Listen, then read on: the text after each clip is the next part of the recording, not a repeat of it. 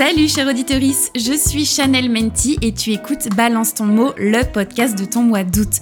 Pendant 31 jours, je vais définir 31 mots ou expressions issus du vocabulaire féministe.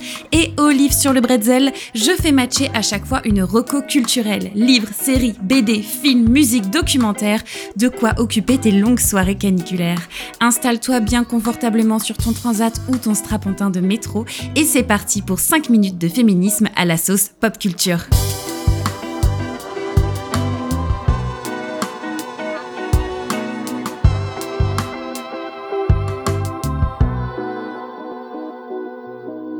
Épisode 25 sur 31, micro-agression, c'est quoi? T'es belle pour une noire. C'est marrant, on dirait vraiment pas que t'es lesbienne. Ah, donc t'es asiatique. T'es bonne en maths pour une meuf. Toutes ces phrases sont des micro-agressions. Je t'explique. Les microagressions, ce sont des insultes ou des attitudes intentionnelles ou non qui communiquent des messages hostiles ou méprisants ciblant des personnes sur la seule base de leur apparence à un groupe marginalisé. Ils véhiculent souvent des sous-entendus liés à des stéréotypes racistes, validistes, grossophobes, homophobes, etc., etc.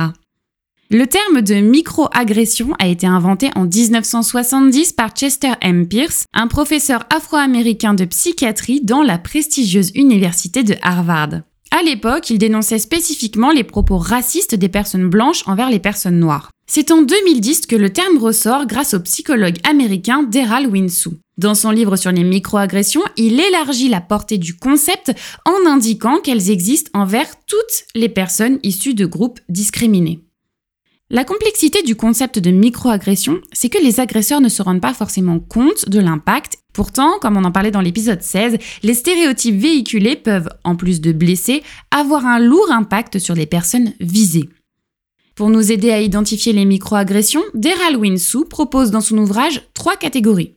D'abord, on a les micro-assauts, c'est-à-dire des attaques considérées comme intentionnelles dans les mots ou dans les faits. La deuxième catégorie s'appelle les micro-insultes. Elles sont présentées comme le plus souvent inconscientes. Un compliment cliché qui peut paraître malhabile mais qui en finalité est une agression. Par exemple, les phrases citées en introduction de l'épisode. Enfin, dernière catégorie, les micro-invalidations. Un exemple concret, complimenter une personne d'origine asiatique, née en France, sur sa maîtrise du français. C'est la ramener en permanence à un statut d'étranger, or, bah, c'est pas le cas. Une bande dessinée à l'inverse des micro-agressions, mais qui, au contraire, invite à s'accepter ces petites meufs de l'illustratrice Marie-Lou Lesage aux éditions Marabule.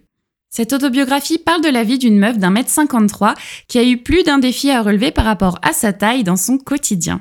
C'est avec humour et légèreté que l'illustratrice partage ses solutions pour se faciliter la vie quand on est petite. Elle décomplexe et aide clairement à s'assumer. Que vous soyez ado ou non, petite ou grande, cette bande dessinée mérite vraiment d'être lue.